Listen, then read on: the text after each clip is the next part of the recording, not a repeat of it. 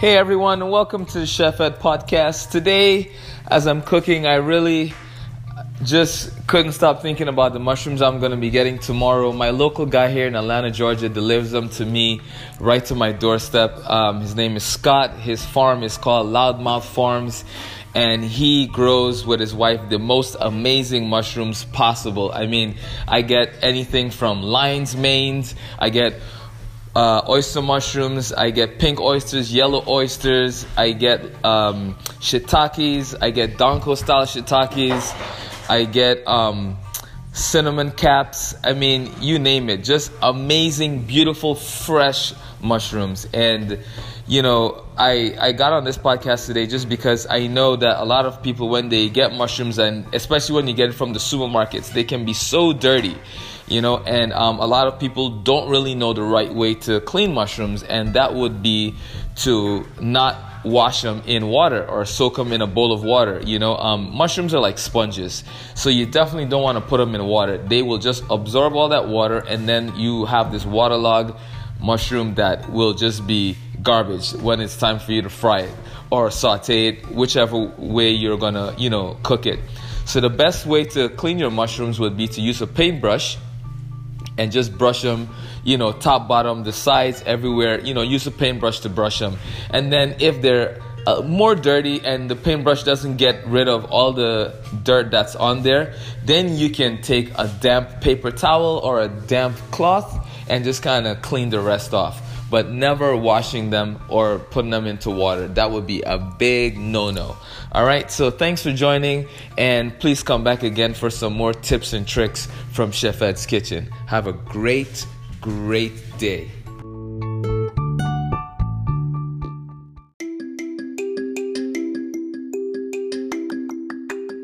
So, let's see, where are we today? Today we are talking about our lion's mane.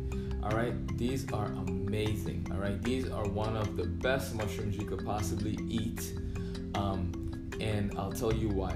First of all, look at these. They are amazing, right? These are our lion's mane. Um, and if you look very closely, you can see the hair, right? And that's why it's called a lion's mane, just because it looks like a lion's mane. Um, and the lion's mane meaning the hair of around the lion's head.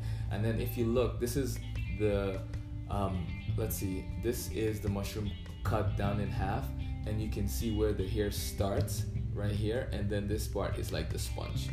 So real meaty but very porous. So you put this in water and it will literally act like an actual sponge and suck up every single liquid that's around it.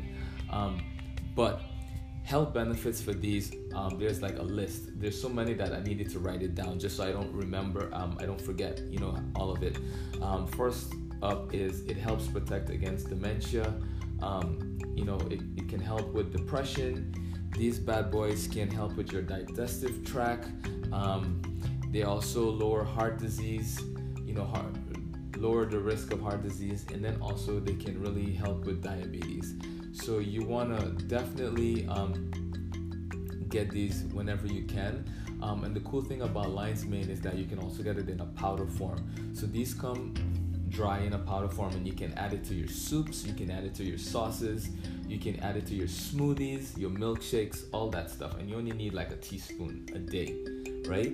Um, but the way I would cook these would be to either dice them up, you know, or cut them into like steaks, serum, a little bit of oil, salt, and pepper, fresh thyme, garlic, stuff like that. Um, I would treat it like a steak. Um, if you're gonna braise it, I would not necessarily braise it just because it would be this really big mushy kind of situation and then you know doesn't really taste that good. But searing these they get super golden and they look beautiful. They taste great. Um, so definitely searing them would be the way i go with these particular ones.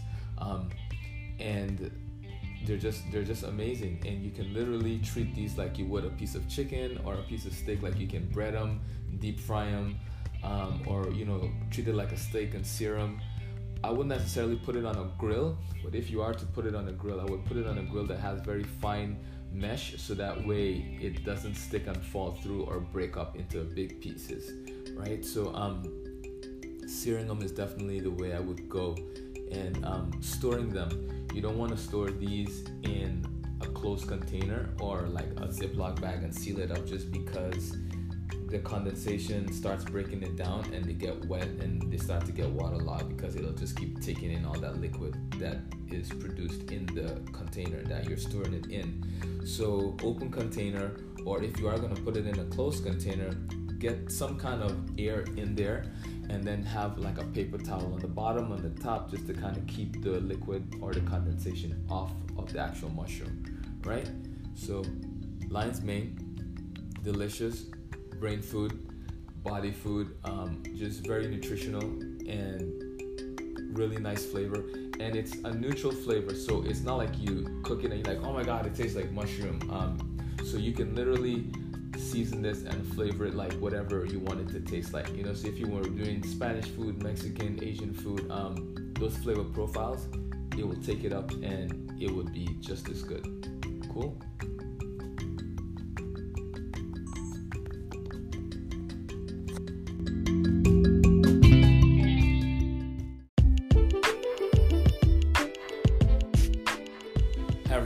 Today we are talking about these pretty things here, and these are our oyster mushrooms. Um, they are just beautiful to look at, taste really great. Um, the texture of these are amazing. Um, but yeah, these are our oyster mushrooms, and they come really big, they come small. Um, you can get them in different sizes. Um, you know, it really depends. But oyster mushrooms is one of the only mushrooms that has at least three or four other varieties. Um, you can get yellow oysters, you can get pink oysters, you can get black oyster mushrooms, blue trumpets.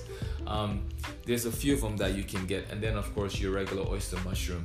So with these, cleaning them right, um, a brush, of course, you brush out the top, and these normally come very clean. They're they're hardly ever dirty.